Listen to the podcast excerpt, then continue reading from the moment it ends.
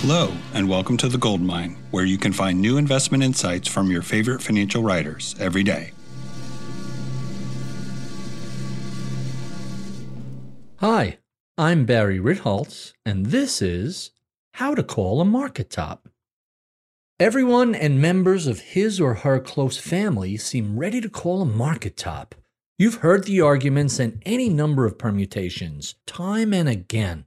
This bull market is geriatric. It's mainly a few overrated tech behemoths that account for most of the gains.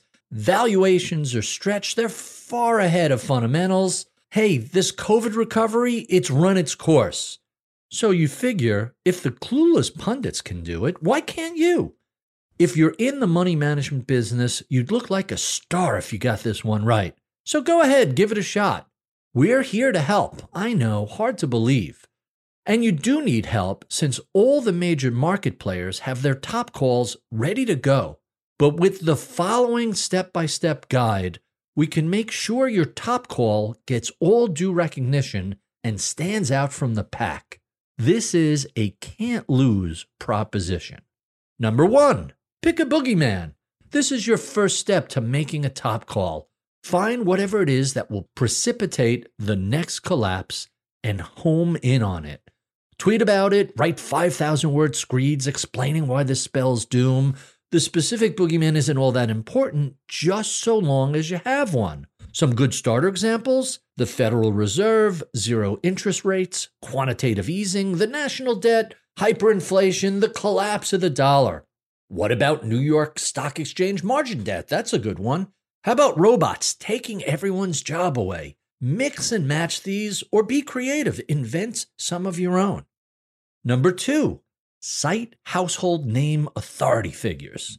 You may be little known, but there are lots of better known folks who feel the way you do, or at least some of what they said can be massaged to make it seem like they support your argument.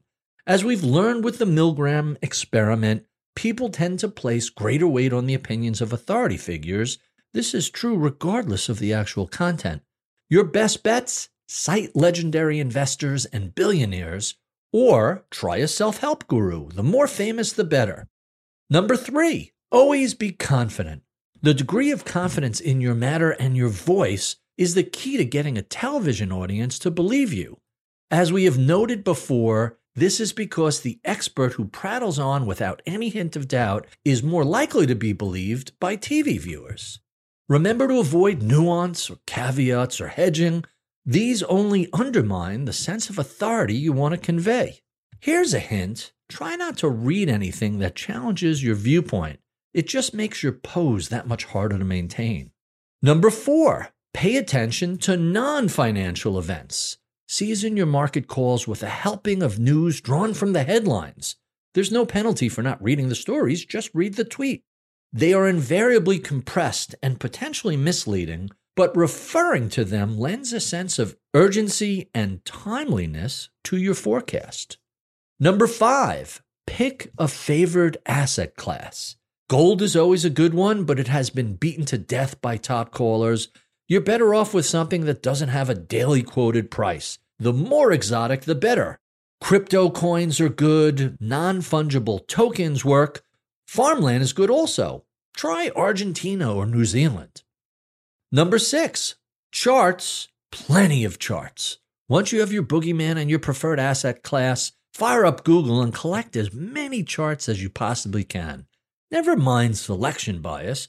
You want to overwhelm any challengers with as many tangentially related charts as humanly possible. Charts make you strong, Lots of charts make debunking your top call all the more difficult. Claim vindication early and often. Volatility is your friend. Use each move down as an opportunity to remind people of your call. Toy with readers by asking questions. Quote, is this the beginning of the end? Unquote. You know when it just feels right. Be careful. Don't overplay your hand too soon. Otherwise, the reversal will kill you. Number eight, don't forget esoteric technical indicators. The less followed, the more obscure and spurious, the better. Try the Hindenburg omen or the death cross. Fibonacci and VIX are favorites. If you feel creative, data mine the CRSP US stock database and create your own esoteric indicator. Number nine, ignore contradictory data. This is important for two reasons. The first is that you simply don't want to present this as a debate or anything. It's just confusing to your followers. Instead, present this as a fait accompli. More importantly, you always want to project that air of self assuredness. Never acknowledge any doubt. TV viewers pick up on that right away. Once that happens, you're done. And number 10, don't manage money for clients. This is important for all top callers.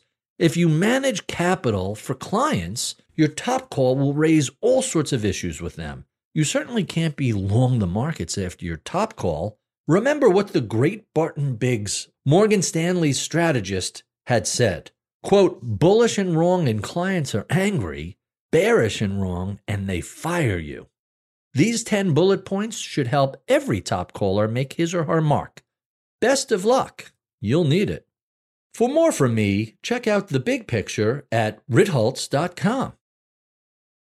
This podcast is for informational purposes only and is brought to you by Ritholtz Wealth Management. Clients of Ritholtz Wealth Management may maintain positions in the securities mentioned on this podcast. If you're new to investing, check out liftoffinvest.com to get started with us today.